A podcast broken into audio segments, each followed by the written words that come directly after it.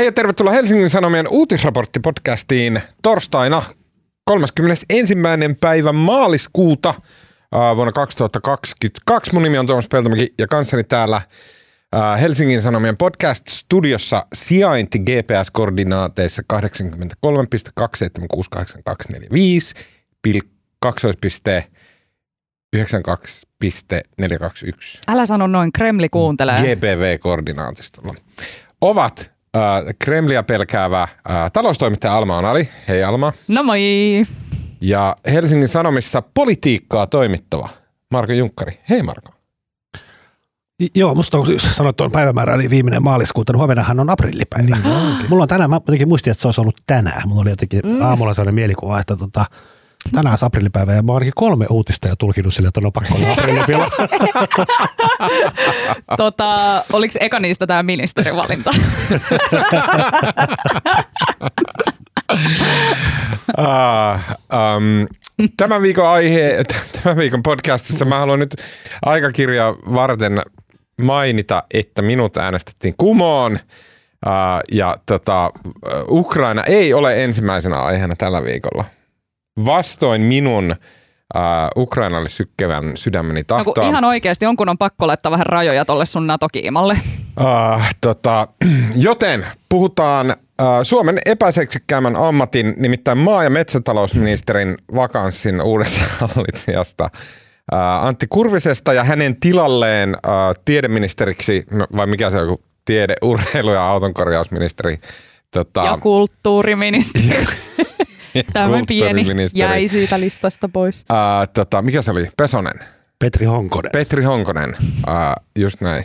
Uh, ja tota, Antti Kurvinen piti tänään tiedotustilaisuuden, jossa hän kommentoi asiaa pikaisesti sanomalla, täällä on kaikenlaisia vitun hurreja, ja si- siitä tulee loppu.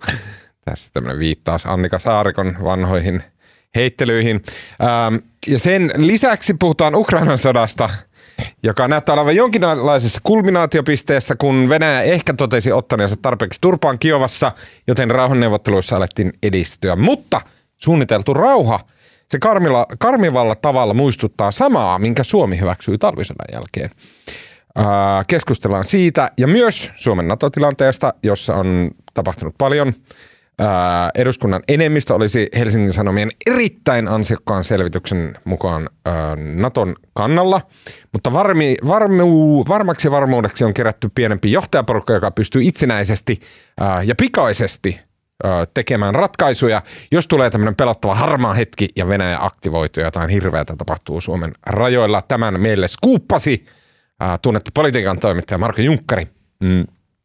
Ja myös keskustellaan olympiakomitean ahdistelutapauksesta, joka itsessään kietoutui huippurheilubossi Mika Lehtienmäen ympärille, mutta, ja johti hyvin pikaisesti hänen eronsa. Mutta samalla alettiin vaatia kokoomuksen kenties presidenttiehdokas Jan Vapaavuorenkin eroa. Mitkä on nämä säteilyvaikutukset Suomen tota, presidenttikisaan? Mm, keskustellaan siitä. Uh, lyhyt ilmoitusasia tähän alkuun. Uh, mä olen päivittänyt mun Spotify-appin ja huomannut, että sinne on ilmestynyt nyt viimein, mä en ole aiemmin sitä nähnyt enkä löytänyt, mutta podcasteille voi antaa tähtiä. Eli jos kuuntelet tätä podcastia just tällä hetkellä Spotifyssa, niin paina pausea, tai ei itse asiassa tarvitse edes paina pausea, vaan menet tämän uutisraporttipodcastin ähm, tota, kohdalle, ja siinä heti tämän podcastin nimen ja selosteen alla on semmoinen tähti nappula, niin paina sitä, niin voit antaa haluamasi määrän tähtiä. Äh, Marko ja Alma, minkä määrän tähtiä te antaisitte tälle podcastille? Mikä se skaala on? 1-5 vai 1-5, joo. 2? Kaksi. No viisi tietysti. No niin. Mä tällaisen, niin kuin, onko tämä joku Niilo 22 viittaus, että 3 ja 5 kautta 5. Aha, aha. Joo. Okei, mä en ymmärtänyt viittausta, mä olen liian boomer siihen, mutta kyllä. Äh, mutta äh, rakas kuulija, saat antaa juuri sen verran tähtiä, kun tuntuu oikealta. Se, miksi tätä pyydetään, on se, että Spotify kahmii podcast-markkinoilla just äh, tilaa ja roolia, ja sillä on tosi paljon merkitystä tämänkin podcastin tekemisen kannalla, että että tota, minkälaisia ja kuin hyviä, hyv- hyvin me saavutetaan yleisöä, koska me tehdään tätä il- ilmaiseksi ja vähän niin kuin sillä ajatuksella, että on hyvä, jos podcasteja kuuntelevat ihmiset tiedostavat, että on olemassa tämmöinen upea mahtava kansainvälisen uh, laatulehdistön tasoinen julkaisu kuin Helsingin Sanomat.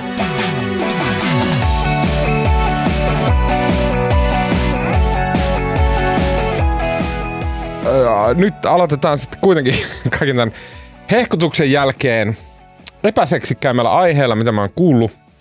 Nimittäin keskusta ehdottaa tiede- ja kulttuuriministeriksi Antti Kurvista – kulttuuriministeri Antti Kurvista uudeksi maa- ja metsätalousministeriksi. Ja Kurvisen tilalle tiede- ja kulttuuriministerinä olisi nousemassa keskustan ehdotuksen mukaan kansanedustaja Petri Honkonen. Ja nykyinen, tämä kaikki seuraa siis siitä, että nykyinen maa- ja metsätalousministeri Jari Leppä on ilmoittanut luopuvansa poliittisesta urastaan kuluvan vaalikauden jälkeen.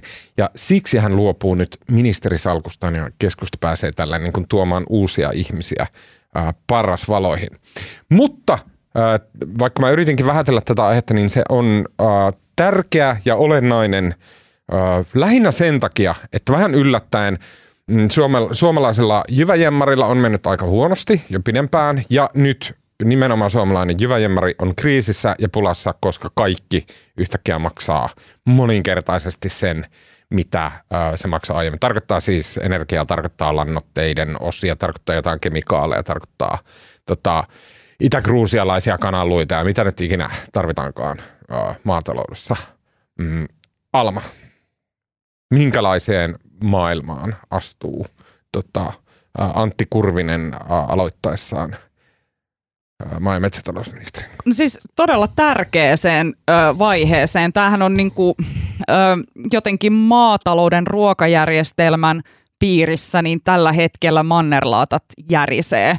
Että tavallaan sellainen ruokamurros, jota on ajettu jo pitkään, siis just kaikkien sivuprojektien ja pienten kehityskohteiden ja jotenkin sellaisella vähän niin kuin tuolla jossain tavanomaisen maatalouden liepeillä, niin yhtäkkiä kaikki ne ratkaisut, mitä siellä on kehitetty, niin alkaakin nousta arvoon arvaamattoman sen takia, että mm, nimenomaan tässä nykyisessä tilanteessa, missä tämä Venäjän aloittama sota Ukrainassa on pistänyt koko tämän öö, maatalouteen liittyvän markkinajärjestelmän ihan sekaisin, niin, niin, niin huomataan, että, että se ruoka ei tulekaan sinne pöytään ihan jotenkin vaan sormia napsauttamalla jostain seinästä.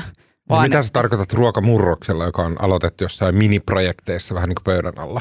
Ruokamurroksella puhutaan siitä, että millä tavalla maatalous ö, maatalousjärjestelmän pitäisi muuttua. Eli juuri, että se, kun sen pitää vastata tavallaan useampaan kriisiin. Tämä Ukraina sota on vaan tällainen ihan uusi ylimääräinen, mutta todella merkittävä tekijä tässä ruoan kriisissä, mikä on ollut meneillä jo pidän aikaa. Siksi mä niin kuin vähän täytyy nyt sanoa, että jos keskusta on niin kuin maanviljelijän puolella, niin mitä hittoa ne on tehnyt viimeiset 15 vuotta, kun tämä maatalous ja maanviljelijät on tällaisessa jamassa? Mm. Kysynpähän vaan, mutta me voidaan palata tähän myöhemmin. Mutta siis äh, kyse on siitä, että äh, tosiaan maatalouden kannattavuus on kriisissä. Maanviljelijöillä on kauheat velat, mutta tulot on sille Suomen huonoimmat. Sille vitsi, kaikki tuki hoitajien jotenkin yrityksille saada lisää palkkaa. Mutta vitsi, kyllä noi jotkut maanviljelijätkin on silleen semisti pulassa noiden taloudellisten tasapainoilujensa kanssa. Sitten on ilmastonmuutos, joka muuttaa merkittävästi sitä ö, maatalousjärjestelmää Suomi, äh, Suomessakin siis tavallaan kun katsotaan muutama kymmenen vuosi eteenpäin, niin voi olla, että Etelä-Eurooppa on jo sellaisessa tilanteessa, että siellä tuskin voi enää mitään viljellä ja sitten tietysti korostuu tämä, että millä tavalla meidän pitäisi tällä hetkellä jotenkin pitää huolta meidän maataloudesta. Tämä menee molempiin suuntiin, koska maatalous on isoilta osin myös päästöjen aiheuttaja, mutta samaan aikaan maatalous myös kärsii siitä ilmastonmuutoksesta. Eli, eli siellä tavallaan samaan aikaan pitäisi kehittää ratkaisuja siihen, kuinka ö, me voitaisiin tuottaa ruokaa vähemmällä, vähemmillä päästöillä, kuinka me voitaisiin sitoa hiiltä peltoihin, kaikkea tämän tyyppistä, mikä voisi oikeasti auttaa siinä murroksessa, mutta sitten samaan aikaan sieltä niin tämä koskettaa jotenkin – se on niin kuin valtava sekä kulttuurillinen että taloudellinen että poliittinen muutos. Ja se koskee niin kuin, ei sit pelkästään tietysti viljelijöitä, vaan ihan meitä kuluttajiakin, niin kuin se, että mitä meidän kannattaa syödä ja kaikkea. Joo, mut se, eli, mutta ota, sä ota, kysyit ota. siis ruokamurroksesta. Niin joo, niin joo, joo. Niin eli, mutta mikä on ruokamurros? Siis, eli se on, se on tuo, että, että siis ruokamurros on jotenkin se, että viljelijöillä menee huonosti ja ne ei saa rahaa. Ja sen lisäksi on se, että on tulossa ilmastonmuutos, eli täytyisi tehdä asioita eri tavalla, jotta ei saastuteta niin paljon. Ja sen niin, lis- ja jotta myös, että se ruoan viljely ylipäätänsä olisi mahdollista. Koska niin kuin se ilmastonmuutos uhkaa myös niitä ruoan tuottamisen – edellytyksiä. Mitä tarkoittaa ruoan? Mä oon tuottanut ruokaa elämässäni nolla kiloa. Mä en tiedä no siis esimerkiksi sitä, että Etelä-Euroopassa uhkaa muuttua niin kuumaksi olosuhteet, että kasvit ei kerta kaikkiaan vaan pärjää. Niin. Ja sitten se, että tämä on se kysymys myös, että et, et ennenhän tämä oli jotenkin balanssissa, kun sitä maata viljeltiin sellaisella tavalla, että se pysyi kantokykyisenä ja ne volyymit oli sellaisia, että sitä pystyttiin jotenkin kestämään. Mutta sitten tällaiseen niin kuin lineaariseen tehomaatalouteen ö, vieminen on johtanut siihen, että ensinnäkin just näillä teollisilla lannoitteilla on puskettu peltoja tuottamaan jotain yksivuotisia kasveja vuosi vuoden jälkeen. Se maaperä köyhtyy, mutta sitten sitä tekohengitetään niillä teollisilla lannoitteilla, joita valmistetaan niillä fossiilienergialla. Ja sitten taas esimerkiksi joku eläintuotannon silleen räjähdysmäinen kasvu ja se, että mitä päästöjä ne eläimet tuottaa, mitä sille niiden lannalle tapahtuu ja sitten toisaalta niille eläimille pitää tuottaa yhä enemmän ruokaa tällä systeemillä, okay, okay. joka ajaa sitä. Tiedätkö, että se on niinku... eli, eli tavallaan tämä on semmoinen, Tom, mikä sä just äsken mm. kuvasit niinku tosi kuumottavasti, niin tämä on semmoinen, niinku, mikä on, siis on globaali, ollut... ei vaan niinku Suomi, niin, vaan niin, niin ja globaali. se on ollut niinku läsnä äh, niinku sademetsiä hakataan näiden niin kuin brasilialaisten keskusteluissa ja, ja, ja niin kuin aktivistit on kampanjoineet mm. tästä ja maanviljelijät on, on tota, etsineet keinoja jossain tämmöisissä projekteissa, että niin. miten vaikka ei niin kuin tarvitse kylvää jotain Joo. typpeä niin paljon, jotain tällaista niin kuin vuoroviljely hommia näin. Joo. Ja sitten tähän maailmaan sitten rysähtää vielä Just tämä uh, Ukraina-Venäjä, Joo. joka vie, siis nostaa energiahinnat ja sitten tekee se, niin. se lannoitebisnes pyörii jotenkin Joo. venäläisillä kemikaaleilla ja muilla. Ja kaikki tämä niin kuin kulminoituu mm. nyt ja sitten Suomen uusi ministeri astuu tähän kuvaan. Joo, saanko mä vielä ihan nopeasti sanoa, sori Marko, pääsit ihan justiinsa, mutta mä kuuntelin just jotain sellaista podcastia parin vuoden takaa, missä puhuttiin just ruokamurroksesta, ja pandemia oli silloin jo päällä. Ja siellä puhuttiin, että joo, että koronapandemiakin sille jossain määrin vähän vaikuttaa sille, että on tällaista kriisiä ja muuta, ja vähän ehkä ihmiset herää ajattelemaan, että miten nämä globaalit virrat vaikka toimii ja näin.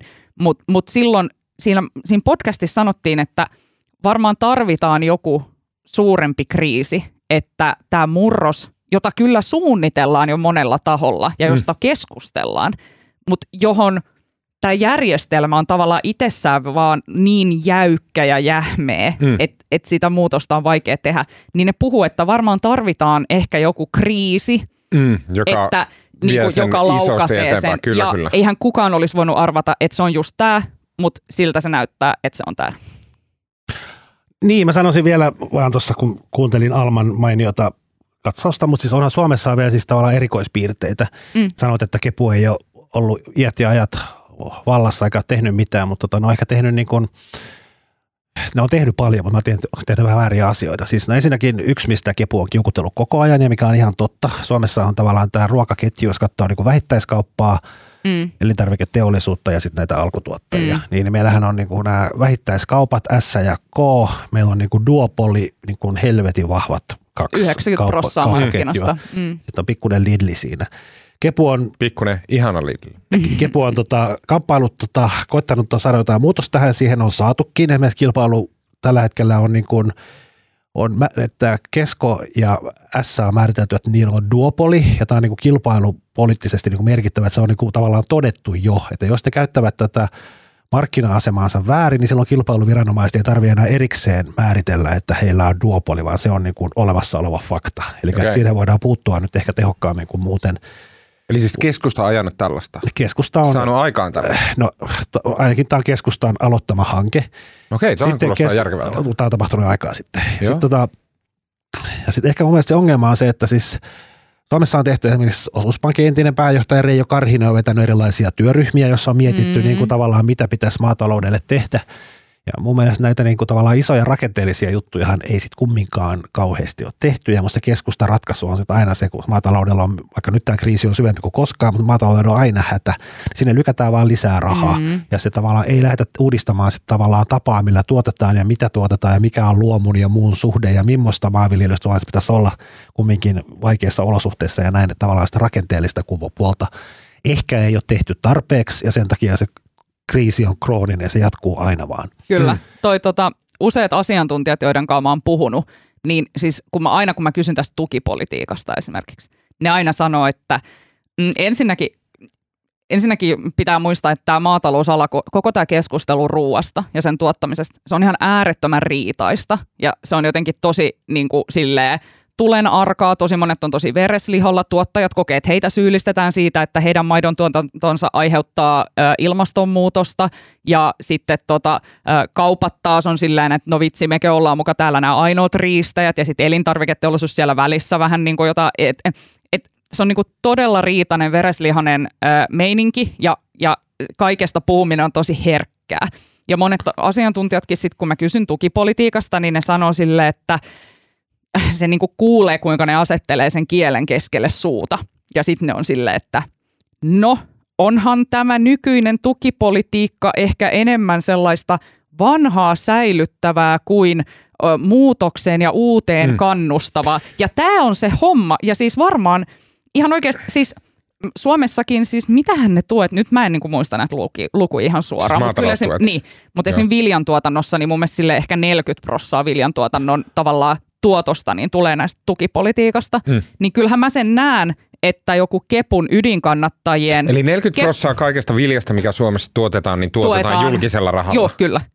Niin, se kuulostaa aika hurjalta. Niin tota, kyllähän sen vaikuttaa siltä, että Kepun ydinkannattajat elätetään tällä tukijärjestelmällä, mm. joka vaatisi uudistusta, mutta kukaan ei oikein ehkä uskalla lähteä sitä tekemään, koska se on aika vaikea rasti sekä poliittisesti, että varmaan ihan silleen oikeastikin. Ja sitten, ja, ja niin kuin, ju, tää on, tää on niin kuin särkeä mua sen takia, että kun maatalous olisi niin tärkeää, ja mun mielestä on niin tärkeää, että Suomessa tuotetaan ruokaa, ja se on upeaa, että meillä on niin suuri oma mä sanoa, kun mä kerrankin voin jotenkin oh. liittyä tähän. Mä tein joskus niin kuin kymmenen vuotta sitten semmoisen selvityksen, että kuka, ketkä on ne lobbarit, jotka eniten käy eduskunnassa. Mm. mulla oli totaalisen yllättävää, että kaikista eniten eduskunnassa vierailu, niin jonkun 15 vuoden aikana, ää, eniten eduskunnassa vierailu Jamppa oli tämmöinen tota, lakimies, joka kävi eduskunnan valiokunnissa edustamassa tämmöistä, se oli niin kuin SLC muistaakseni nimeltään, mm, joka on siis tarkoittaa ruotsinkielisiä farmareita.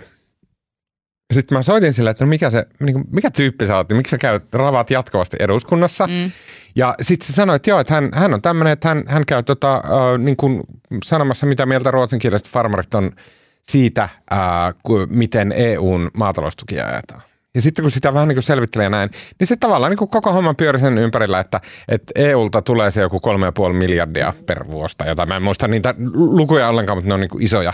Ja sitten tavallaan ää, eduskunta niitä jakelee tai ne menee jollain tietyllä jyvityksellä ja sitten siellä on hirveä armeija lakimiehiä sen kimpussa, jotka on silleen, että no niin, että mihin ne miljardit päätyy. Eli tämä tavallaan niin kuin, että tämä maataloustukipolitiikka, joka niin kuin varmaan perus jonkun kallialaisen ää, sity-ihmisen mielestä kuulostaa ihan mitään sanomattomalta asialta ja mi, niin kuin yhden tekevältä, niin se kuitenkin on politiikan sisällä tosi iso. On, ja kyllähän sitten tällä hetkellä, kun on Ukrainan sota ja nyt taas huoltovarmuudesta puhutaan ihan eri tavalla kuin muuten, niin mm. mä luulen, että suomalaiset on aika tyytyväisiä, että meillä niin kuin ylipäätään, mm. me ollaan, eikö me viljassa olla aika lailla oma, oma Viljassa ja lihassa ja maidossa ollaan omavaraisia. Tota, voinko nyt puuttua tähän nimitykseen. Kyllä. No, mulla, niin, olisi niin paljon asiaa vielä, me voidaan palata tähän, voidaan Joo. palata Joo. kohta siihen. Anna mennä. Siis musta tämä oli niin kuin, siis tavallaan tästä oli etukäteen niin kuin tavallaan vihjeä, että siinä tapahtui ilmeisesti ministerikierrätys, mutta tämä on niin kuin, olihan tämä, tämä nimitys oli niin kuin tosi kiinnostava. Ensinnäkin siis Antti Kurvinen, joka on siis kauhavalta ja juristi ja tulee tämmöisestä tota, palkansaajaperheestä. Muista mitä se vanhemmat Joo, tekee, joo, mutta... varmaan ainoa ihminen kauhavalta, joka ei tule silleen ja tota, Kiinnostavaa on se, että Antti Kurvinen on ensimmäinen kepula. Ja mä yritin katsoa äsken Wikipediasta, mm. että niitä ke- kes- keskustalaisia... Ensimmäinen maal... kepulainen kauhavalla. Ei kun kuuntele lausen loppuun. Ensimmäinen keskustalainen maatalousministeri, niitä on ollut siis varmaan 50 itsenäisyyden aikana, mm. joka ei ole maan maanviljelijä. Mm. Ai jaa, Tämä on, okei. joka on, niin kuin, tämä on niin kuin itse asiassa mm. henkisesti kepulaiset tätä jo elä, elä, Mutta jos sä oot elämöity. kauhavalta, niin eikö se tavallaan automaattisesti ole maanviljelijä? Niin, mutta siis tämä mielessä kaikki, mä katson, niitä on siis kymmeniä ja kymmeniä. Kaikki ne on niin kuin joko maanviljelijöitä mm. tai agronomeja tai jotenkin muuten hyvin mm. tiiviisti tota, tekemisissä niin kuin maatalouden kanssa. Kurvinen ei ole, ja tämä niin kuin Kurvinen sitten tänään siinä aamun infossakin sanoi jotenkin, että hän ei ole maanviljelijä, hän ei ole ammatiltaan maanviljelijä, hän on niin kuin ammatiltaan poliitikko tai jotain tällaista. Ja musta se automaattisesti eihän ihmisen ollakseen hyvä maatalousministeri tarvitse olla niin kuin mm. maa- maanviljelijä. Antti Kurvinen on todella hyvä taitava poliitikko, kepun taitavimpia, mutta siitä huolimatta niin kuin, musta toi valinta oli ehkä vähän yllättävä. Jaa. Ja Niin etenkin, etenkin, koska tota, ja ehkä just tämän kriisin takia, niin kun puheenjohtaja Saarikko halusi maatalousministeriksi luotettunsa, taitavana neuvottelijana ja kovana vääntäjänä tunnetun Kurvisen, mutta onhan tämä niin katsoa kokonaisuutena. Nyt siinä, siinä valittiin niin nyt kaksi äijää. Kepun, ministeri, Kepun on viisi ministeriä, josta yksi nainen, neljä miestä, joka on niin kuin, näinhän oli aikaisemminkin, mutta mm-hmm. nyt kun vaihdettiin, olisi voinut olettaa, että olisi niin kuin, olisi niin kuin koitettu katsoa myös sukupuolten, sukupuolten välistä tasa-arvoa, ja koska siellä on muun muassa Anne Kalmari, joka oli tämä ehkä ennakkosuosikki tähän on niin kuin, no maanviljelijä taustainen, mutta on ollut niin kuin kaksi kautta jo eduskunnan tota, maatalousvaliokunnan puheenjohtaja, ollut mm-hmm. kai mitä 17 vuotta siellä maatalousvaliokunnassa, tämmöinen niin kuin maatalouspolitiikan superosaaja puolueessa meni sivusuun. Sitten Elsi Katainen, tämä Meppi, joka oli myöskin ehdolla, on myöskin maanviljelijätausta, koko poliittinen ura kietoutuu niin kuin maanviljelykseen ja maatalouteen ja ja nyt sitten Kurvinen ohitti nämä. Mm. Ja sitten mikä oli vielä sitten niinku toinen, sitten Kurvisen paikalle kulttuuriministeriksi nimitetään tämä Petri Honkonen. Ja niinku, siis jos nyt olisi tavallaan tämä sukupuolikysymys ollut niin jotenkin pointti, niin kyllähän nyt siihen olisi kannattanut sitten nimittää niin kuin joku nainen, mm. koska niitäkin oli tarjolla, onhan se ryhmässä vaikka ketä.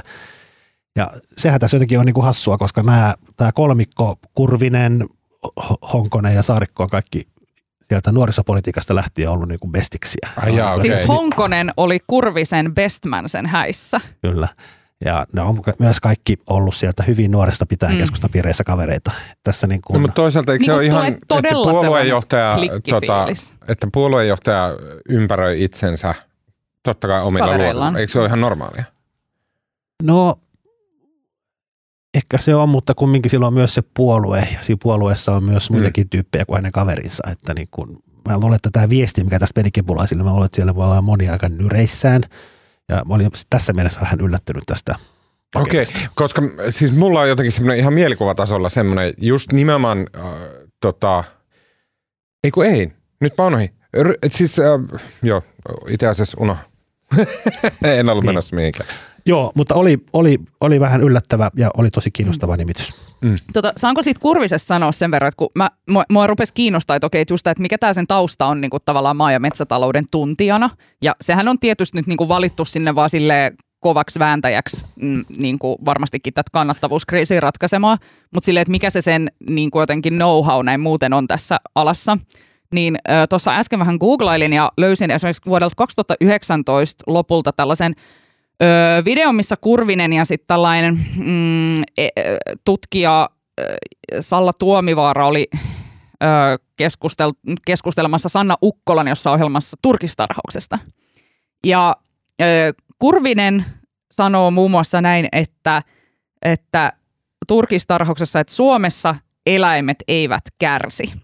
Ja niin kuin, tämähän on vaan suurin vale ikinä. Että se on vaan silleen, että mun mielestä jos puhutaan vaikka turkistarhauksesta, niin siihen implisiittisesti kuuluu se, että ne eläimet kärsivät. Silleen niiden kärsimystä voi yrittää jollakin tavoin vähentää, mutta tosi asia on se, että ne eläimet siellä kärsivät, niin sen takia mua niin jotenkin korpeaa se, että hän tota, tota, ää, tällä tavalla ää, ajattelee, mutta sitten mä ajattelin, että no Armo, tästä on kolme vuotta aikaa. Ehkä hän on kolmen vuoden aikana sillä vähän päivittänyt näitä näkemyksiään. Varsinkin kun tavalla, ja just tässäkin vaiheessa niitä turkistarhaus tällä hetkellä varsinkin ei ole kovin hyvä suudossa. Turkikset myydään Venäjälle Suomesta. Mm. Sille, että tämä on kyseenalaista bisnestä sille ihan vitun niin sille alusta loppuun asti.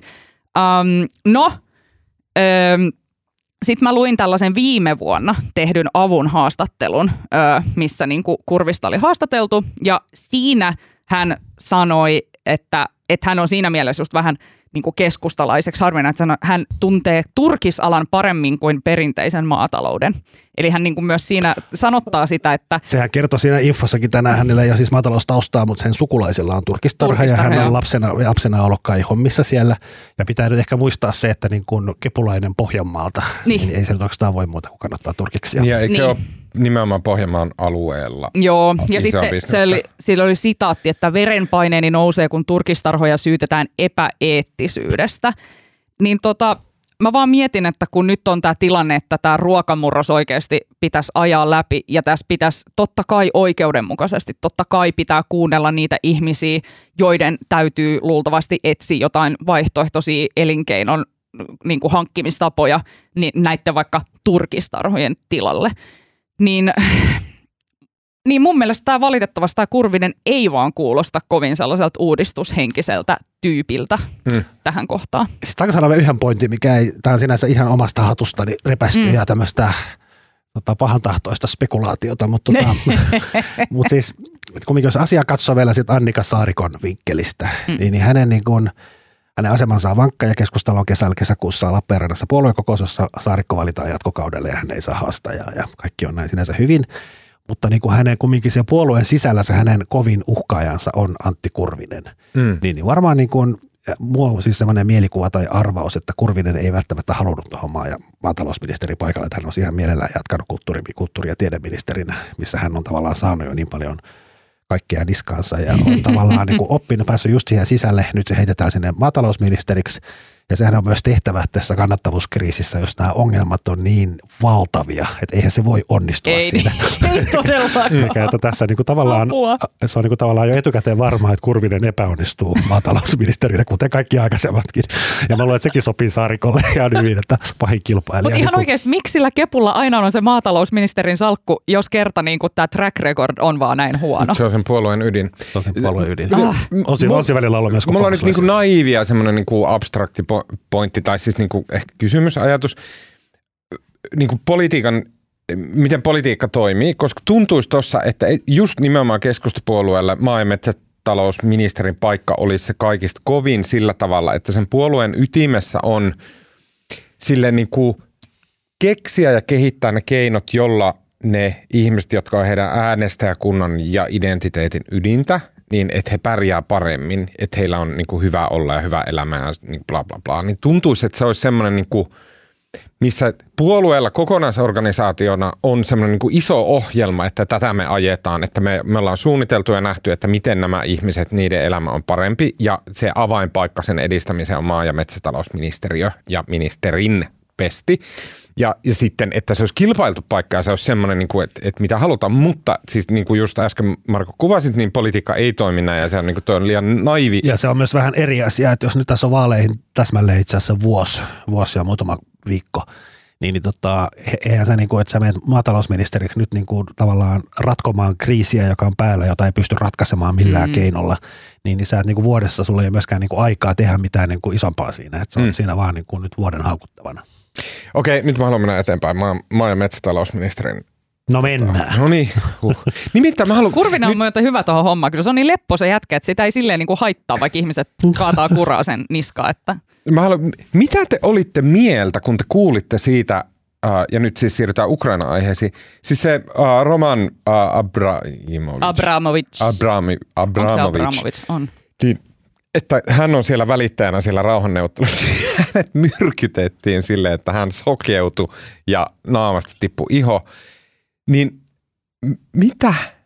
Eikö siinä ollut myös, ne, myös muut, eikö siinä ollut myös nämä Ukrainan neuvottelijat? Kyllä, että heidät kaikki on myrkytetty. Ja, ja siis niin kuin, näin oli, ja se tapahtui siinä hyvin Kaikki alkuvaiheessa. ovat sitten parantuneet Kyllä. täysin. Abramovic ei ole siis sokea Ja he on, he on jatkaneet sitten niin kuin näissä neuvotteluissa, ja sitten amerikkalaiset antoi joku tosi omituisen lausunnon, että jo tässä oli ehkä kyse jostain ympäristövaikutuksista. Mä en ole kuullut yhtään mistään ympäristövaikutuksista, jotka sokeuttaa randomisti rauhanneuvotteluita. Miten, niin kuin, mitä? Jenkithän sanoi aika nopeasti vielä kauhean varmasti, että kyseessä ei ole niin. Ensin kun muistelee Venäjän track recordia ihmisten myrkyttämisessä, niin, Hei. niin tuleehan siitä oli ekana mieleen, mutta siis kyllähän sitten Jenkit sanoi niin tosi tiukasti ja yksilitteisesti, että tässä ei ole kyseessä myrkytys. Niin. Mutta mitä No ihme- mikä Ei sitten? hajuakaan, ei hajuakaan. Aivan omituista. Joku juttua. akuutti stressireaktio Se on varmaan, varmaan varmaan sieltä siellä. on jotain ne vuotanut jotain jutskia. Ei se, En mä tiedä, mun mielestä se koko homma, että joku Roman Abramovits niin Tosi on Mitä se tekee? tällainen Mitä se tekee Sehän on ihan läppä koko homma. Tai sille, että Mut- siis ensinnäkin Roman Abramovits, niin ö, ilmeisesti siis, mm, mikäs lehti se nyt olikaan, joku yhdysvaltalainen ää, näistä laatulehdistä kuitenkin ö, kertoi, että Zelenski itse olisi pyytänyt Bidenilta, että älä laita sitä Abramovitsia pakotelistalle, koska Mm. me halutaan, että se auttaa meitä näissä neuvotteluissa. Kyllä. Ja sitten se vaan niinku se koko homma, että no mikä tämä klikki tässä on, että miksi se Abramovits haluaisi auttaa Ukrainaa ja Venäjän näissä neuvotteluissa, varsinkin sille, että se on oikeasti ollut aikoinaan siis äh, Putinin aika hyvä frendi. Sen kautta on kiertänyt varmaan kaikki Putinin rahat ja ne on ollut sille hyviä kavereita. No sitten sen jälkeen, kun se 2000-luvulla on sitten siirtynyt sinne Lontooseen, osti Chelsea ja muuta, niin sittenhän se Abramovits on tehnyt pesäeroa siihen Putiniin Niin, ja ollut ei, että ei ei hänellä ole niin vaikutusvaltaa Putiniin eikä No ei Venäjää. eikä varmana näin. olekaan, Motiivia hänellä on, koska hän ei halua joutua pakotelistalle, koska hän suojelee sitä Chelsea. Mutta sehän oli itse asiassa, niinku- se, sehän oli niin kuin, Mikä vippuversi hänellä mukaan? No, niin mä luin jostain, sehän oli nimenomaan Ukrainan toiveesta. Ukrainahan Niin, sitten Ukrainasta halusi sinne. toivo, niin. Ja siis, eikä siinä ole yksi syy, jos siis Abra, Abramovic, Abraham, mikä Abramovic? Abramovi, Abra, Abra, Abramovic. Please tweetatkaa meille. Miten se Abramovic. niin hän on itse juutalainen ja tota, tavallaan Niin. Zelenski on puhunut siitä, että hänellä on myös hyvät suhteet Israeliin, että hän Joo. pyst- Israelihan tässä on koko ajan pyörinyt semmoisena omituisena niin kuin, Mm. myöskin keskeisenä niin kuin rauhan takajana. Sitten kuulemma, tota, sitten kuulemma, a- sanotaan Abra. Abra on tota, Tai Abra, Roman. Roman. Roman. Niin. Abra on tämmöinen tota, siis siinä Zelenskin hallituksessa joku ministereistä, niin se ministerin isä on tämmöinen Ukrainan suurin TV-moguli, joka on Joo. asiassa aikoinaan tuottanut nämä TV-sarjat, missä Mm. mm. tota Zelenski tuli kuuluisaksi. Ja se Ukko ja Abramovic on Abraan pestiksiä. Okei. on myös tämmöinen niin kuin Just. Mutta toinen asia, mitä Ukrainassa tapahtuu, on se, että nyt ne rauhanneuvottelut, jossa Abra on säkin osallisena, Abra. niin, niin, niin ne, ne etenee. Ja nyt tällä viikolla rupesi tulemaan niitä uutisia, että Ukraina ja Zelenskin suulla, niin Ukraina ö, on muuttanut kantaansa liittyen tähän heidän neutraaliuteen. Ja m- m- mun mielestä ne uutiset kuulosti tosi merkittäviltä sillä tavalla ilmeisesti, äh, ainakin tämän päivästen tietojen mukaan, että Ukraina äh, on valmis poistamaan perustuslaistaan maininnan siitä, että he havittelee NATO-jäsenyyttä, eli että he on valmis taipumaan Venäjän vaatimuksen siitä, että Ukraina julistetaan neutraaliksi toimijaksi. Tosin, että siihen liittyisi niin tämmöinen ihmeellinen turvatakuu, himmelihammeli ää, monelta muulta maalta. Ja sitten ää, kansanäänestys, jonka täytyisi hyväksyä tämä, joka on hyvin kyseenalaista, että ukrainalaiset tulisi sitä ikinä hyväksymään. Mutta mulla jotenkin nosti niskakarvoja pystyyn tämmöinen kuvio, missä Ukraina hyväksyy nimenomaan sen saman kysymyksen, mikä Suomella on ta- nyt meneillään, jossa on siis Suomen ää, niin kuin Venäjän ra- rajanaapurimaana. Suomi miettii nyt, että liittyykö NATOon samalla tavalla kuin Venäjän rajanaapurimaa Ukraina ää, on ilmoittanut hakevansa Mä NATO. sanoin, että heti väliin onhan se nyt sinänsä täysin eri, minkä se Zelenskikin on itse sanonut, että eihän, eihän se maa, sehän sanoi, että hän myöntää, että se maa ei ole niin kuin NATO-valmis, hän sitä maata ei oteta NATOon. Se ei täytä myöskään niin kuin tavallaan teknisiä Kyllä, kyllä. o- o- ole, niin kuin vaatimuksia siihen. Mutta mun mielestä tämä on seikka, joka enemmän puoltaa Ukrainan NATO-havittelua kuin Niin. kieltää sitä. Mutta Suomi taas on niin NATO-yhteensopiva kuin voi olla. Mutta mun mielestä kysymys on sama Suomen ja, Ven- Suomen ja Ukrainan suhteen niin kuin Venäjän näkökulmasta. Mm, ja, no siis, ja sitten niin kuin reaalisesti, että miltä, miltä kuulostaisi, jos Ukrainan rauhanneuvottelut etenee sillä tavalla, että Ukraina ilmoittaa, että okei, me ei havitella NATOon, ja Venäjä on silleen, että okei, me vedetään sotilaat. Ja sen jälkeen Suomi ilmoittaa, että no, mutta me haetaan NATO. Niin se kuulostaa jotenkin silleen, niin kuin, kyllä se on pakko vaikuttaa Suomen tilanteeseen koko tämän, tämän kysymyksen Ukrainan neuvotteluissa. Miten niin? No se tosi... Mäkään siis- siis... ymmärrä. Että jos ö, Ukrainassa Venäjä lopettaa sotatoimet ja uhkaamisen silloin, kun Ukraina ilmoittaa, että Siis he ei eivät varmasti hae muuten NATOon. lopeta. Siis ensinnäkin mun mielestä Mutta- tämä on suuri, suuri ajatusvirhe. Ensinnäkin mun mielestä tämä koko keskustelu näistä rauhanneuvotteluista muista on tällä hetkellä vaan niin jotenkin mm, että siitä ei voi vetää vielä mitään johtopäätöksiä sen takia, koska ensinnäkin Venäjä valehtelee ihan uitu Kyllä, kyllä, kaikessa. Ja sitten toisekseen jotenkin, että Ukrainakin niin kuin, en mä usko, että ne on valmiita ihan mihin tahansa. Et mun mielestä kaikki tämä tieto, se oli, mitä se, siinä oli paljon sieltä ehtoja, mutta mun, siis nyt jos mä haen niin sitä, että niinku- mikä on se niin kuin rinnastus, ja se on mun mielestä Suomen, kannalta olennainen, että jos Venäjä on vaatinut, että Ukraina ei saa liittyä NATOon, se oli Venäjän alkuperäinen vaatimus. Ukraina Venäjän naapurimaana ei saa liittyä NATOon. Ja sitten Venäjä hyökkää Ukrainaan osittain siitä syystä, että se vaatii, että Ukraina ei saa liittyä NATOon. Ja kun Ukraina sanoi, että okei, me annetaan periksi, me ei tulla liittymään NATOon, ja sitten Venäjä vetää joukkoonsa pois, niin olisi omituista, jos rauha saavutetaan tätä kautta, niin sehän se, kyllä se vaikuttaa siihen, että voiko Suomi sanoa sitten heti perään, että me haetaan NATOon. voi. Mun mielestä se on niinku outoa, että kun Ukraina on kuitenkin ollut sotilaallisesti liittoutumaton tähän asti, että vaikka ne on välillä sanonut, että, tai niillä on ollut se jotenkin se mm, toive siitä NATOon liittymisestä, mutta sehän ei ole ollut mitenkään ajankohtaista. Ei, ei, mutta se missään lukee heidän perustuslaissaan. Joo, mutta he ei ole ollut edes liittymässä jotenkin. Se on ollut niin selvää, että he ei pysty liittymään NATO. Ja silti Venäjä hyökkäsi sinne. Ja, niin, kuin, et, ja sitten se, että Ukraina jotenkin, koska niin, kuin, niin monessa eri analyysissä on sanottu, että tässä koko hommassa ei ole vaan kyse NATOsta, vaan on kyse demokratiasta ja, ja Putinin jostain omasta ö, halusta tulla tunnustetuksi jollain kansainvälisillä areenoilla ja nousta joksikin ikiaikaiseksi tuhatvuotiseksi saariksi, niin mun mielestä silloin niin ei ole niinku tavallaan, silloin Suomi voi liittyä NATOon ja that's it. Hmm. En mä tiedä. Mun mielestä Ei, mun, mä, oon kyllä, mä oon kyllä nyt tässä Alman kanssa samaa mieltä. Ja ehkä se niin kuin Suomen kannalta se suurin huoli ehkä on niin kuin tavallaan tähän, koska mä en vaan niin kerta kaikkiaan näe että tässä niin Suomen ja Ukrainan tilannetta voidaan, niin kuin meillä on niin erilainen historia ja suhde Venäjään ja kaikkea muuta. Joo, joo, ilman Mutta muuta. siis se, mun mielestä se, niinku, se huoli saattaa sitten tulla siitä, koska toi sota Ukrainassa on niin karmea ja tässä niin kuin me Niin länsimaissa, koko, lä- länsimaissa koko ajan niin kuin tavallaan kasvaa paine, kun me nähdään niitä järkyttäviä verisiä kuvia niistä lapsista ja näin, niin kyllä siis tavallaan sitä rauhasta rupeaa tulemaan mitä suurimmassa määrin yleisessä mielipiteessä niin kuin itseisarvo jossain vaiheessa. Mm.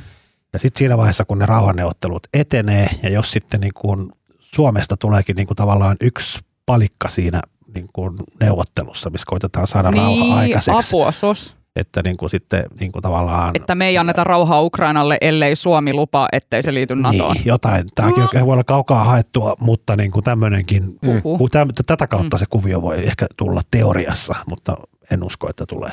Mun mielestä se tulee sitä kautta, että silloin myönnetään, että ei ole olemassa täyttä suvereniteettia tässä asiassa valtiolla. Että Ukrainalla ei ole, siis ne ei pysty itse päättämään, että liittyykö ne NATOon vai ei. Että Venäjällä on jollakin tavalla Ukrainan ja myös kansainvälisen yhteisön tunnustama intressi siihen, että mm. onko Ukraina Natossa vai Mut- ei. Ja silloin, jos tämä tunnistetaan, jos, jos sanotaan, että kyllä, että Venäjä on vaatinut, että Ukraina ei liity NATOon, ja sen jälkeen Ukraina sanoo, että Venäjällä on oikeus vaatia näin ja me ei liitytä NATOon, niin silloin kansainvälinen yhteisö tunnustaa sen, että jotain tämmöisiä etupiirejä on. Ja mun mielestä se on Suomen kannalta ihan helvetin vaarallista.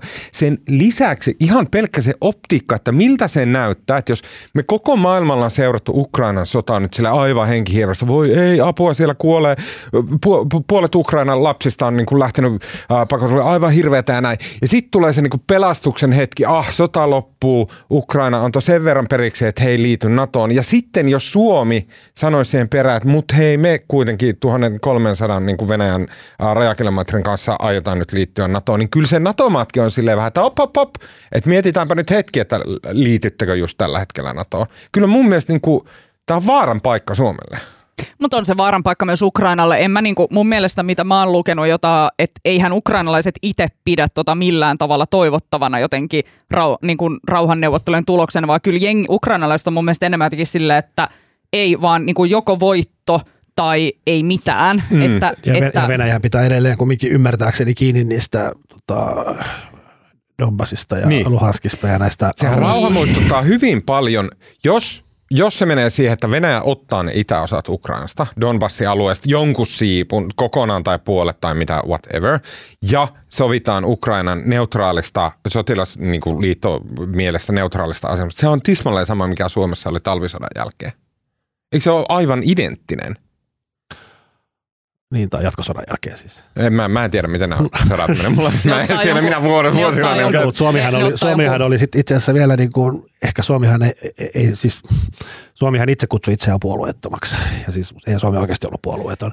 Suomi, Suomellahan oli YYA-sopimus Neuvostoliiton kanssa. Niin. Missä niin kuin tavallaan, että jos, siinä sanottiin suoraan, että jos tota, Saksa uhkaa maailmanrauhaa, niin, niin sitten Suomi ja Neuvostoliitto käy yhteiset konsultaatiot, miten me torjutaan tämä Saksan uhka.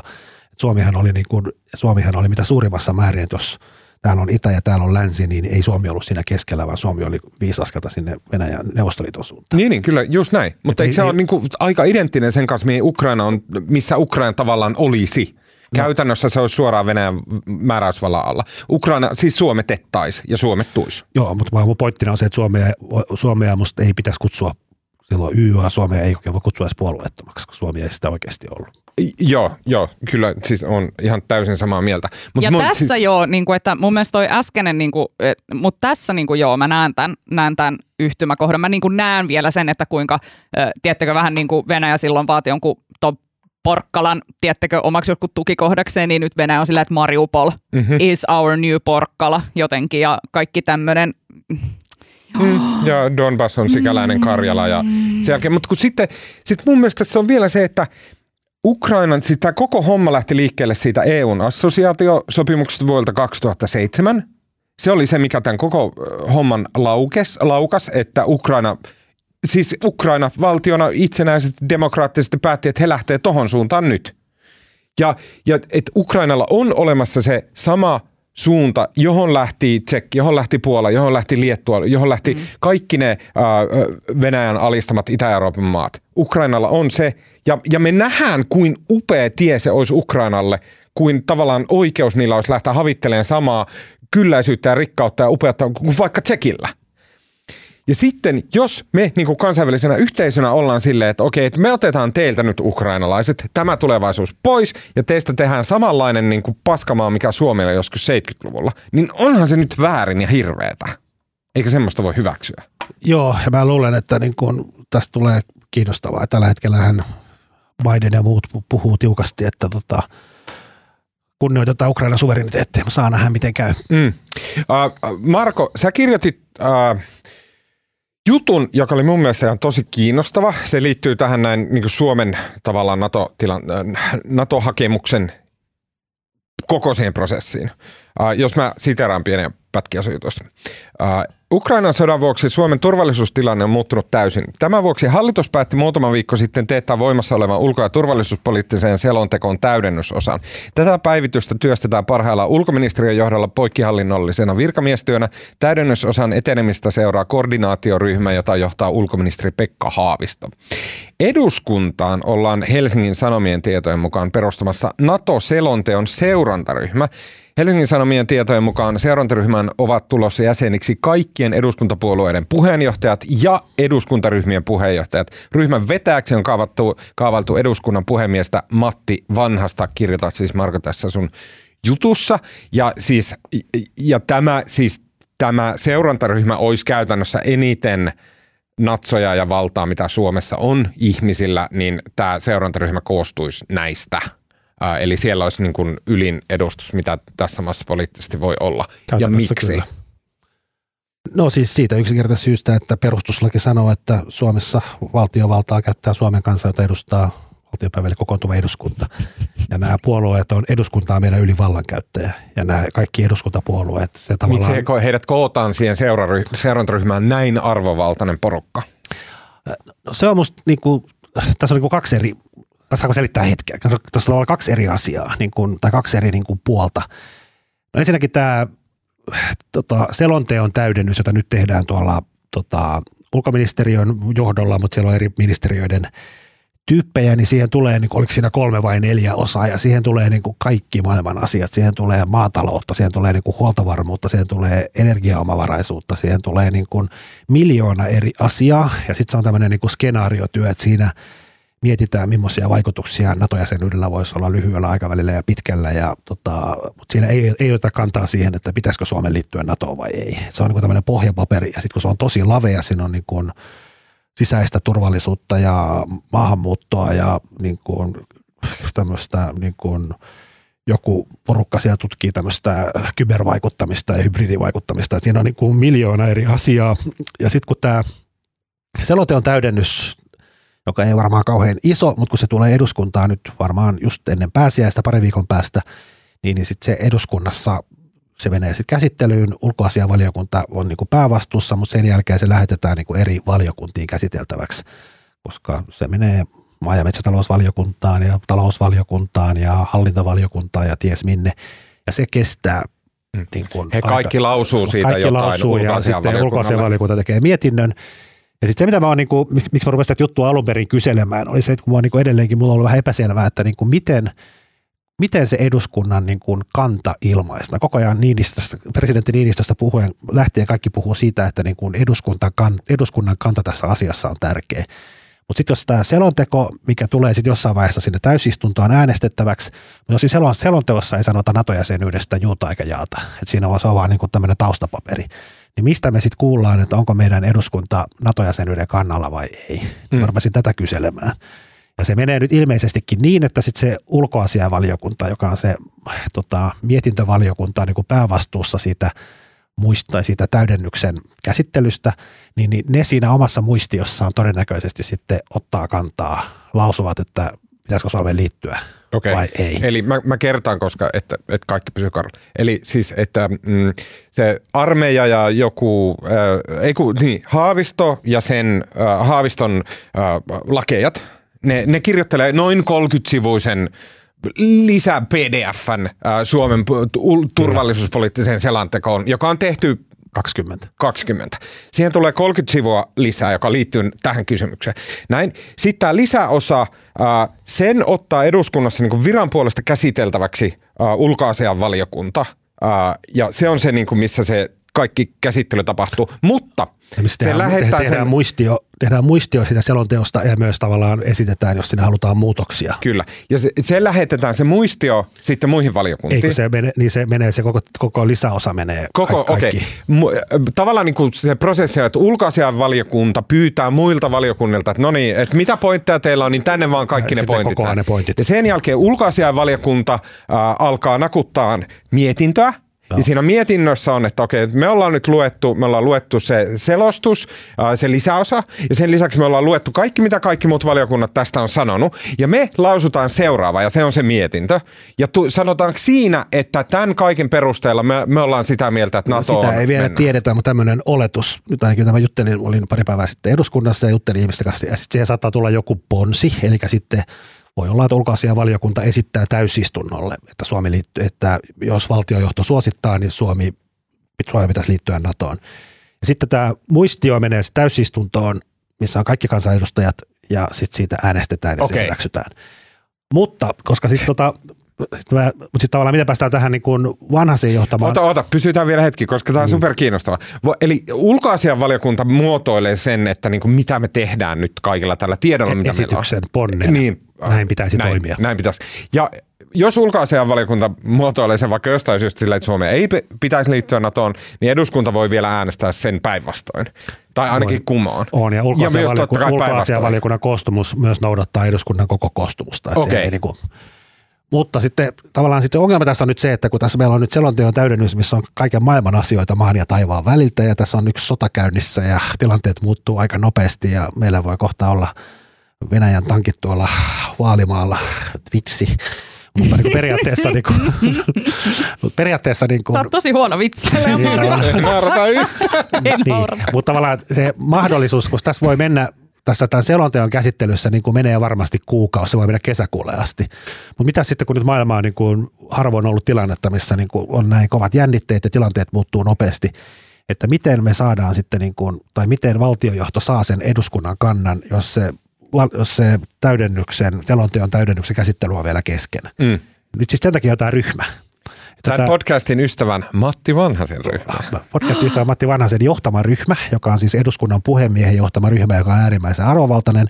Ja koska siinä istuu kaikkien puolueiden, sekä ryhmänjohtajat että puolueiden puheenjohtajat, se voi katsoa edustavan niin kuin minikoossa Koko maata. koko, koko eduskunnan kantaa. Joo. Ja sitten tavallaan tämmöisessä tilanteessa, jossa niin kuin tarvitaan nopeasti eduskunnan kanta, niin sitten se ryhmä kokoontuu ja sanoo, että ne heidän mielestään Suomen pitäisi liittyä NATOon, jos valtiojohto sitä esittää.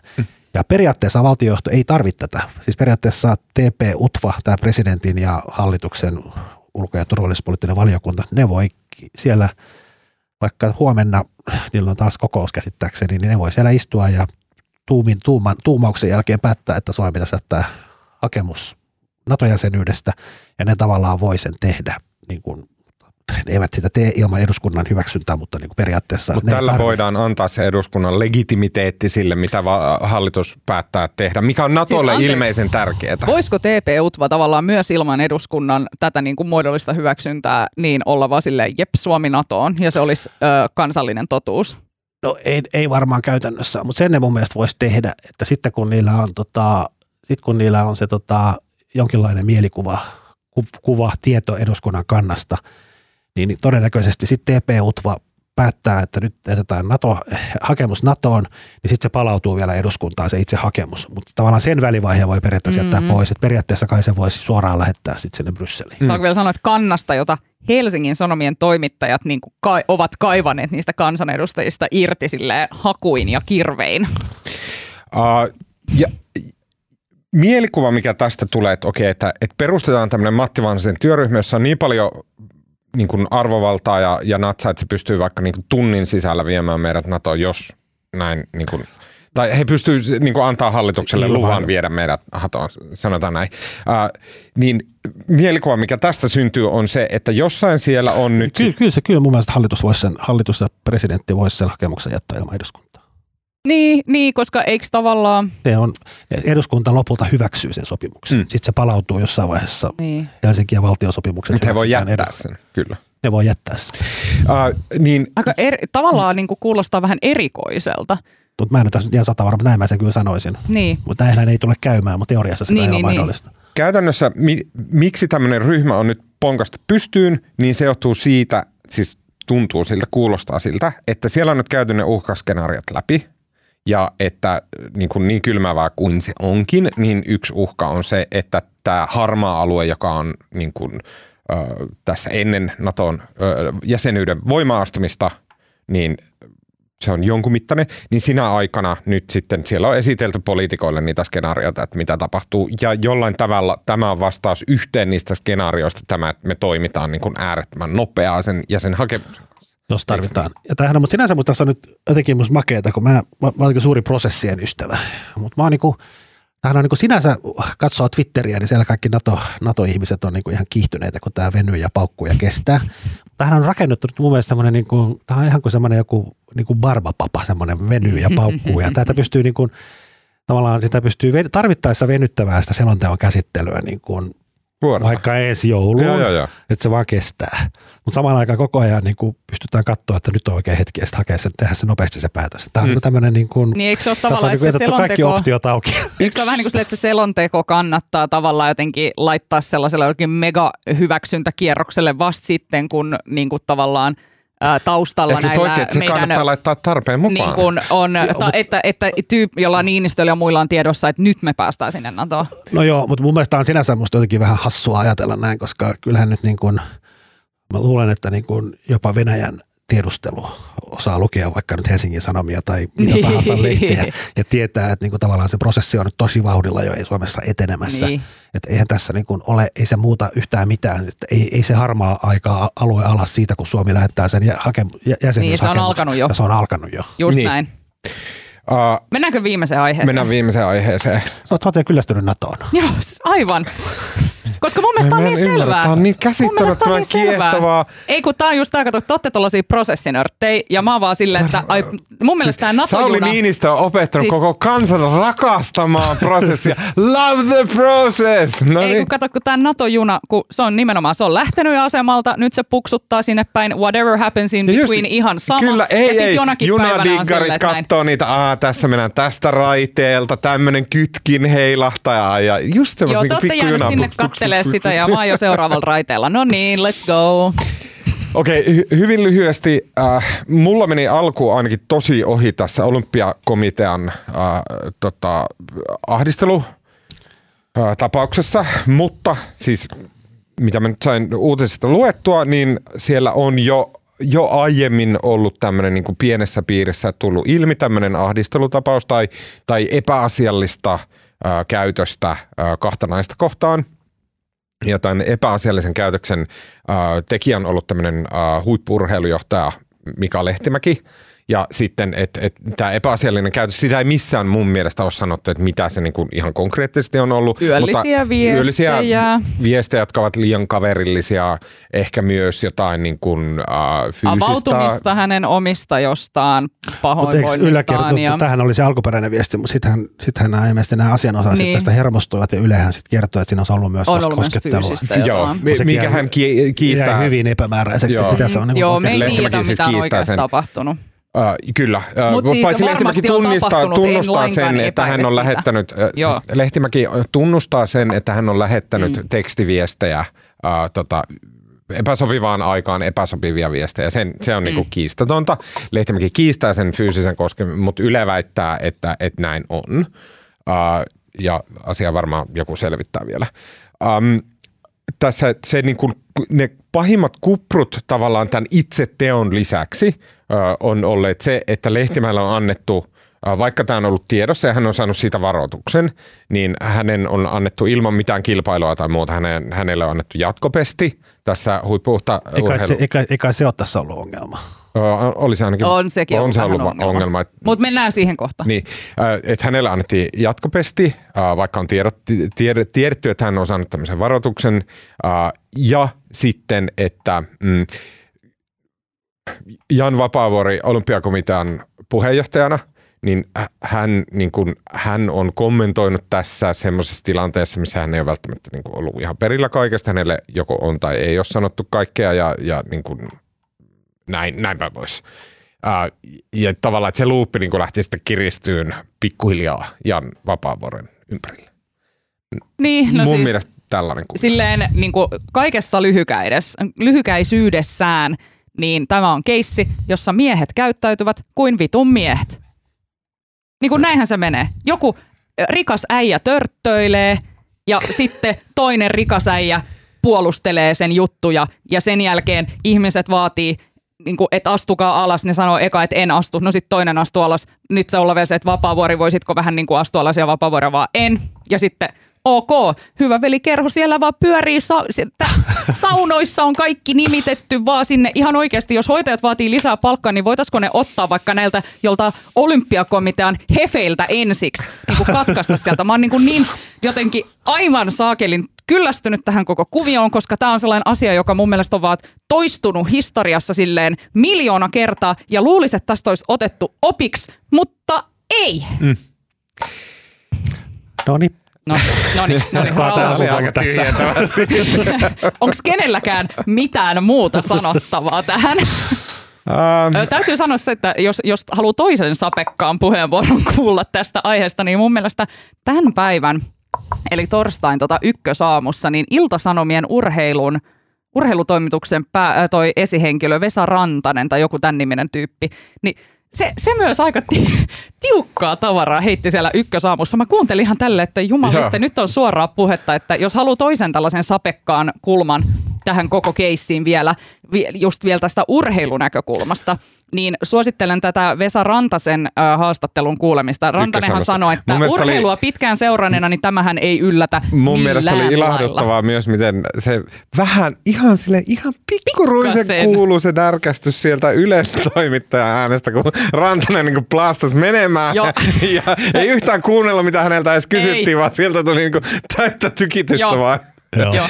Yleisradiossa että Niin on se sellainen niin kuin rinnakkaisblästäys Ja sitten tähän vielä ka- kaikkeen lisäksenä, että mun mielestä sitten niin kuin, ja nyt selvisi, että siellä on niin myös toinenkin häirintätapaus. Joo. Se tuli ilmeisesti ilmi siinä Jan Vapaavuoren pressi niin, niin, se, niin se Vapaavuori kertoi sen kai itsekin. Niin. Ja sanoi, tai häneltä kysyttiin. Niin. Ja mikä on mun mielestä pöyristyttävää on se, että kun tämä tuli, että on toinenkin häirintätapaus ja sitten Vapaavuorelta kysyttiin, että tuliko tämä ilmi tämän Lehtimäen tapauksen niin kuin vanavedessä tai mm. seurauksena. Ja Vapavuori sanoi, että ei. Mm. Joten voiko tästä päätellä, että tämäkin on joku asia, mikä on heillä ollut jo aikaisemmin tiedossa ja siihen ei sitten ole tai on ehkä puututtu niin kuin ovien kesken. takana. Tai niin kuin, Se selvitys niin, on mun tässä on, niin kuin, musta tässä on niin kuin, tässä on musta niin kaksi eri asiaa. Tässä on niin kuin tavallaan niin kuin tämmöinen niin kuin tapa, miten to, toimitaan niin kuin juridisesti ja tapa, mikä on niin kuin tavallaan moraalisesti tai niin kuin julkisuuskuvan kannalta oikein. Ja juridisestihan tässä on niin kuin, sinänsä ei käsittääkseni ole tapahtunut niin kuin mm. mitään väärin. Siis tämmöinen tavallaan, se Lehtimäki on saanut käyttäytynyt väärin, sitten on valitettu, sitten työnantaja on selvittänyt asiaa, antanut varoituksen, mikä mm-hmm. on niin kuin, tietämättä mitä sitä on tapahtunut, mutta hän on kumminkin saanut sanktion. Ja sitten tässä niin kuin eri lehdissä haastattelutetaan työoikeuden proffia, niin sinänsähän se, että jos sulla on vaikka sulla olisi varoitus, niin se ei niin kuin automaattisesti estä esimerkiksi sun valitsemista niin kuin omassa tehtä- työtehtävässä, että saat toisen neljän vuoden vai viiden vuoden pätkän. Että sehän ei ole niin kuin automaattinen. Ei, ei. Eikä ja, sitten, ja eikä myöskään tästä varoituksesta, niin siitä ei niin kuin lain mukaan, se ei, siitä ei niin kuin kerrota esimerkiksi työyhteisössä, saatikka sitten niin kuin julkisuudessa. Hmm. Että sinänsä sen asian niin kuin salaaminen tässä mielessä, että sitä ei kerrota niin kuin lehdissä, niin se on niin kuin ihan oikein. Mutta se, mistä sitä Vapaavuori tässä on tavallaan mokannut, on se, että sitten kun Lehtimäki on valittu sille niin kuin kakkoskaudelle, niin tästä varoituksesta ja häirinnästä ties ainoastaan sen olympiakomitean niin kuin puheenjohtajisto, missä mm. on niin kuin kolme tyyppiä. Ja henkilöstöjohtaja ja työpsykologi. Kyllä, mutta siis ja sitten kumminkin tämän valinnan jatkokaudelle teki sitten olympiakomitean hallitus, joka on paljon laajempi. Jotka sillä, eivät tienneet. Jotka tästä. eivät tienneet. Ja tavallaan, että sen puheenjohtajiston olisi pitänyt ilman muuta kertoa tästä varoituksesta sille hallitukselle, koska ne kumminkin tekee, nehän tekee sitten sen arvioinnin, että onko tämä varoitus sellainen, joka estää sen jatkokauden. Ja tätä ei tehty. Ja tämä on niin kuin se iso moka. Ja mun mielestä se, että siellä on toinen samaan aikaan, niin, niin sehän nyt tosiaan ilmeisesti on prosessissa ja tavallaan hoidetaan sen prosessin mukaan. Mm. Mutta niin kuin, eikä toikaan, ja sitten niin kuin, nythän nämä selittää nämä puheenjohtajiston jäsenet, että sitä varoituksesta ei, vois, ei olisi voinut kertoa hallitukselle, mutta tästä nyt on hyvin, totta helvetissä pitää voida kertoa, jos ne on tekemässä tämmöistä valintaa. Mm. Mutta tota, mun mielestä se niin kuin, tavallaan kaikki tämä, että vaikka olisi toimittu niin kuin periaatteessa lain kirjaimen mukaan, mutta onhan tämä nyt niin kuin, mä, mulla on niin kuin vaikea ymmärtää, että miksi niin kuin tämmöistä yritetään niin kuin salata, niin kuin kerrotaan tietoa sitten tipoittain, kun tämä tulee julki mm. ja tämmöinen niin kuin kummallinen veivaus ja kun joku pieni pupu pannaan pää niin kuin sinne hiekkakoloon ja toivotaan, että niin kuin susi menee niin kuin ohi, että kukaan ei huomaa. Et musta tämä on, niin kuin, tämä on vaan hoidettu niin käsittämättömän niin. huonosti. Mm. Mun mielestä niin kuin tässä maailmanajassa mun mielestä pitäisi olla ihan kaikille jo selvää, miten tällaiset keissit hoidetaan – Eli se moraalinen niin kuin, näkökulma edellä.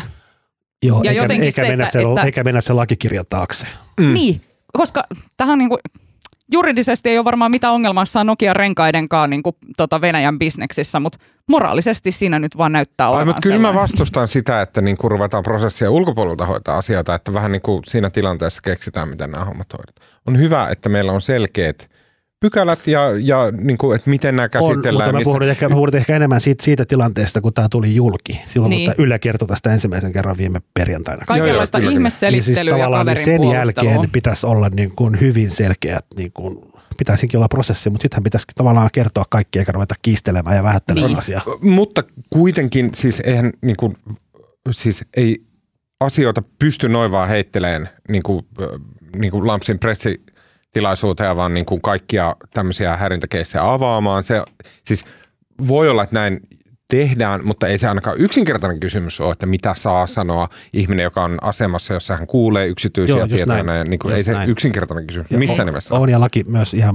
määrää, että mikä on mutta selvästi ei ole olympiakomitean jäsenet, eli erilaiset tällaiset urheilujärjestöt, niin eivät ole olleet tyytyväisiä tähän tapaan, jolla mm. olympiakomitea on nyt tätä asiaa hoitanut. Että muun, mielestä, muun muassa tämä jääkiekkojärjestö, niin nehän nyt eros kyllä. olympiakomiteasta, että kyllä sekin on mun mielestä joku indikaattori siihen, että jotenkin, tiettekö, mm, varsinkin kun puhutaan, nyt on viime vuosina puhuttu niin paljon siitä kaikesta mädästä, mitä monilla eri aloilla on tapahtunut, mutta myös paljon urheilun parissa, niin jotenkin se on niin selvää, että siellä kentällä jotenkin se muutos jo, tiettekö, kytee ja kuplii ja siellä mennään jo täyttä vauhtia siihen uuteen häirintävapaaseen niin kuin alistamisvapaaseen maailmaan. Ja sitten nämä olympiakomitean hefet jotenkin vielä nitisten ja natisten pitää kiinni niistä vanhoista rakenteista, niin kyllä tässä on vain niin, ja se, nyt on, ja se on myös kumminkin, sehän on niin kuin kaikkien näiden lajiliittojen niin kuin tavallaan tämmöinen yhteenliittymä ja vähän niin kuin katto sydämi. Että kyllä nyt jos jossain paikassa, niin siellä pitäisi sit toimia niin. Niin kuin moraalisemmin kuin missään Mun muualla. Ne on ne kysymys. tyypit, jotka antaa ne moraaliset ohjeet niille muille. Tämä on ihan tällainen tytti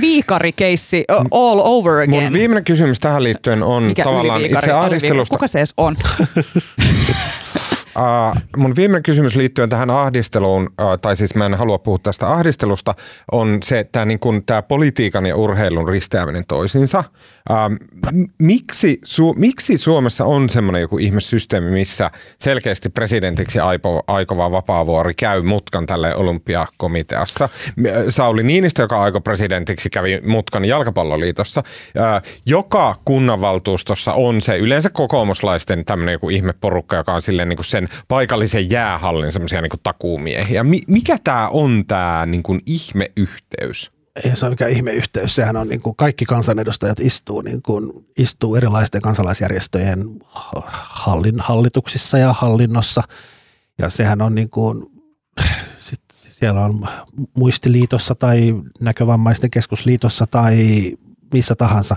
Ja sitten niin kuin tavallaan, koska suomalaiset rakastaa urheilua tai sitä rakastaa urheilua, vaan nimenomaan huippuurheilua, niin kaikkein halutuimmat paikat on sitten nämä tota, tyyliin olympiakomitea tai jääkiekkoliitto tai jalkapalloliitto, mitkä on sitten niin kuin näitä suomalaisten rakastamia lajeja ja sinne, sinne kun pääsee, niin, niin sit, sitä ajatellaan, että se on tämmöinen hyvä PR. Ja sitä, se on vielä niin kuin, yleensähän urheilussa, sehän on poliitikoille siinä mielessä turvallista, että niin kuin yleensähän niin kuin tämmöinen, tämmöinen tota, urheilusta saa lähtökohtaisesti, vaikka, vaikka menisi huonosti, niin ei, vaikka urheilijoille menisi huonosti, niin ei he syytä sitä, sitä Johtoa, johtoa tai sitä niin kuin poliitikkoa siellä. Johto pääsee kuviin, antaa mitaleja. On, muuta, mutta jos se- menee, jos menee hyvin, niin, niin sitten se on niin kuin pelkkää plussaa ja sitten sitä sa- suorituksesta on Pitkämäen keihäskaaresta on ehkä kolmasosa sen olympiakomitean puheenjohtajan ansiota. Mä mietin sitä, niin kuin, kun mun näkökulmasta, kun ihminen, silleen, vaikka joku vapaavuori, kun hän silleen, niin kuin, että ah, musta tulee nyt joku olympiakomitean tyyppi, niin mulle hän niin kuin, astuu johonkin ihme oveen ja häviää olemasta. En, mä en mieti sen jälkeen vapaavuorota enää ollenkaan. Mutta onko poliitikon näkökulmasta, niin onko tämä silleen, että et, et siellä sitten kun hän astuu tähän maailmaan, niin siellä yhtäkkiä onkin semmoisia jotain yleisöjä tai äänestäjäryhmiä tai jotain muita, jotka on tosi olennaisia. Hän tulee heille niin kuin näkyväksi. No ehkä, ja saahan siitä sit julkisuutta ja se on niinku sellainen hyvä jalusta, millä esiintyä. Ja sitten mä luulen, että siinä on myös se, että kyllä niinku, kyllähän monet, monet ihan oikeasti tykkää urheilusta. Et siinä mm. on myös se, että se on jotenkin siistiä. Mäkin mä rakastan urheilua, mutta ei mua kiinnosta ne järjestöt siinä ympärillä niin kuin juuri yhtään. Paitsi hyvinkään palloseura. Niin, jos sua pyrittäisiin hyvinkään palloseuran hallitukseen, niin totta kai menisi. Mä en lähtisi mihinkään vapaaehtoistyöhön enää ikinä. Se on hirveetä rääkkiä. Okei, Alma on jotenkin silleen silmät pyöreänä. Niin kun äh, tota, lähdette äh, pienten junioreiden tota, jalkapallopeliin mm, kannustamaan ja otatte siinä ehkä sitten taskumatin mukaan, että, että kiva viettää äh, keväästä sunnuntaipäivää siellä ja hömpsyttelette lapsilta piilossa, mm, niin äh, milläs tarinoilla ja jutuilla viihdytätte äh, kanssa katsojia? En mä tiedä, mä oon nyt jotenkin sellaisessa, tiettäkö, niin kuin pyhässä vihassa palan jotenkin tässä penkissä. Kaikki nämä viime viikkojen, tiettäkö, tapahtumat, ö, mukaan lukien vielä esimerkiksi tämä Will Smithin törttöily jossain Oscarissa ja muussa, niin mä vaan Joo. silleen niin kuin, niin kuin tarjoilen mä itse reflektion, tarjoilen silleen itse reflektion mahdollisuutta kaikille. Sitä suosittelen. Se on erittäin hyvä. Ei muuta. idea. Mä olisin halunnut puhua Will Smithistä. Sehän ei todellakaan ollut aito lyönti. Niin, mä voisin, mä kattelin, en katsonut ihan loppuun, mä oon katsonut vissiin kuusi jaksoa. Netflixissä on tää tota, tämmönen sarja Inventing Anna. Tiedätte, mm, tiedätte, tiedätte sen? kuullut siitä, joo. No se kertoo, se on siis tämmöinen tosi tapahtumiin pohjaava, se on tämmöinen nuori, vähän yli parikymppinen nainen New Yorkissa tässä joskus 5-6 vuotta sitten, joka sitten, hän on väitti olevansa niin kuin saksalainen perijätär jollain 50 vai 60 miljoonaa Aa, dollaria joo. säätiö isältään tai perheeltään. Ja nyt valitettavasti säätiö on niin kuin Euroopassa, mutta hän vietti niin kuin jetset-elämää New Yorkissa, oli täysin pennitön tai sentitön ja tota, pystyi niin kuin tavallaan käytti rahaa ihan määrättömästi, sai sitä eri keinoilla, sai kavereitaan maksamaan. Ja sillä oli haaveena perustaa tämmöinen oma, oma tämmöinen klubi, mitä varten hän oli, oli lainaamassa niin kuin 40 miljoonaa dollaria perustaakseen tämmöisen niin kuin eksklusiivisimman klubin New Yorkin keskustaan.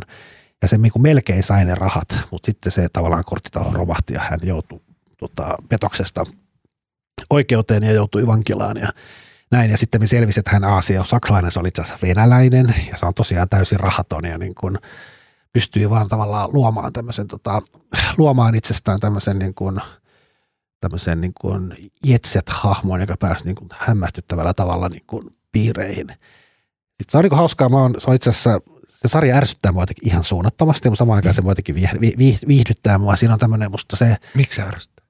Onko se siinä, vähän silleen semi siinä, siinä, on sama, siinä on se ongelma, että se on, niinku, se on samalla tavalla kuin musta niinku podcast, rikospodcasteissa, että niinku venytetään ja vanutetaan se tarina. Aa, että siinä mennään mm. niinku, taisit viimeksikin valittaa tästä eri, ilmeestä. Eri, tota, eri kierteellä mennään sisään ja kerrotaan niinku asiaa. Mä luulin, niinku. että sä rakastat prosessia. joo, mutta se on, ei se saa olla liian pitkä. Mutta sitten sit, sit, sit, sit, sit, sit, on hauskaa, siis se alkaa, joka jakso alkaa, niin, niin tota, siinä on teksti, että tämä tarina on täysin tosi, paitsi ne kohtaukset, jotka ovat täysin keksittyjä. ja, tota, sitten mä jotenkin kiinnostuin tästä ja tota, mä lueskelin, no siinä on sitten niinku, siinä niinku, mitkä kaikki siitä on keksittyä. Ja siinä on niinku, esimerkiksi se, tavallaan siinä on niinku päähenkilönä on tämä Anna, mutta sitten siinä on semmoinen toimittaja, joka skuuppasi tämän jutun tota, New York Magazinessa joskus silloin kuusi vuotta sitten. Ja sitten se naista on tehty niinku toinen päähenkilö, että hän on niinku viimeisillään raskaana ja hän niinku selvittää tätä keissiä pala palalta ja näin. Varsinkin sen toimittajan niin kuin työskentelyyn. Ja se kyseinen toimittaja myös tämän TV-sarjan tuottaja, mutta siihen on rakennettu vaikka minkälaista fiktiota siihen, mitä kaikkea se toimittaja on tässä Ai jaa. oikeasti tehnyt ja mikä on totta ja mikä ei. Mutta kyllä mä siis silti uskallan suositella, että vaikka se ärsyttää ja on liian pitkä, mutta on se jotain kiehtovaa silti. Hmm. Uh, mulla on myös uh, striimausaiheisia suosituksia. Kerrasta toiseen ilahduttaa se, että Marvel ei muutu paskaksi, vaan se, se, se, tota, se onnistuu. Eilen tuli julki ensimmäinen jakso uudesta Moon Knight-sarjasta Disney Plusalla, yksi jakso takana. Se oli todella hyvä. Se oli erittäin, vähän semmoinen niin kuin jännä sekoitus, semmoista niin kuin, se, se, se supersankari siinä on semmoinen ihan minispoileri, vähän niin kuin mieleltään järkkynyt ää, tota, ää, heppu, jonka sisällä ehkä jotenkin sitä ei oikein selitetä, ei tiedä, mutta sisällä asuu tämmöinen niin kuin jollakin tavalla ehkä muinaiseen Egyptiin liittyvä äh, superhahmo nimeltä Moon Knight. Ja, ja, ja tota, siinä on vähän semmoista Indiana Jones-henkeä, sitten semmoista niin vähän kauhuleffa. Tosi hyvä tämmöinen koko perheen äh, Marvel äh, supersankari juttu, todella hyvä.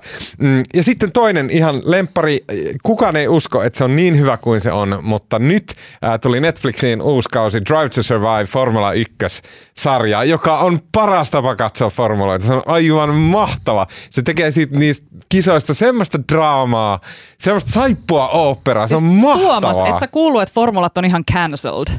On, on siis ihan varmasti hirveätä ja saastuttavaa brömistelyä. Mm. Ja kyllä, kyllä. Mä allekirjoitan kaiken kritiikin. Mutta se sarja on ihan, se on aivan upea. Ja siis mä en pidä formuloista ollenkaan, enkä mistään autohommista. Mutta se sarja on, se on, niinku, se on semmoista miesten saippua opera. Se on mahtava. Ää, suosittelen. Drive to Survive Netflixillä ja ää, Moon Knight ää, Disney Plusalla. Uh, uh, siinä kaikki tältä viikolta. Kiitos Alma Onali. Kiitos. Kiitos Marko Junkkari. Kiitos. Uh, mun nimi on Tuomas Peltomäki. Äänen, kuvan ja kaiken muun mahtavan meille tekee Janne Elkki. Uh, muistakaa laittaa niitä tähtiä siellä Spotifyssa, koska siellä on nyt se tähtihomma. Please. Uh, ja tota, me kuullaan taas ensi viikolla.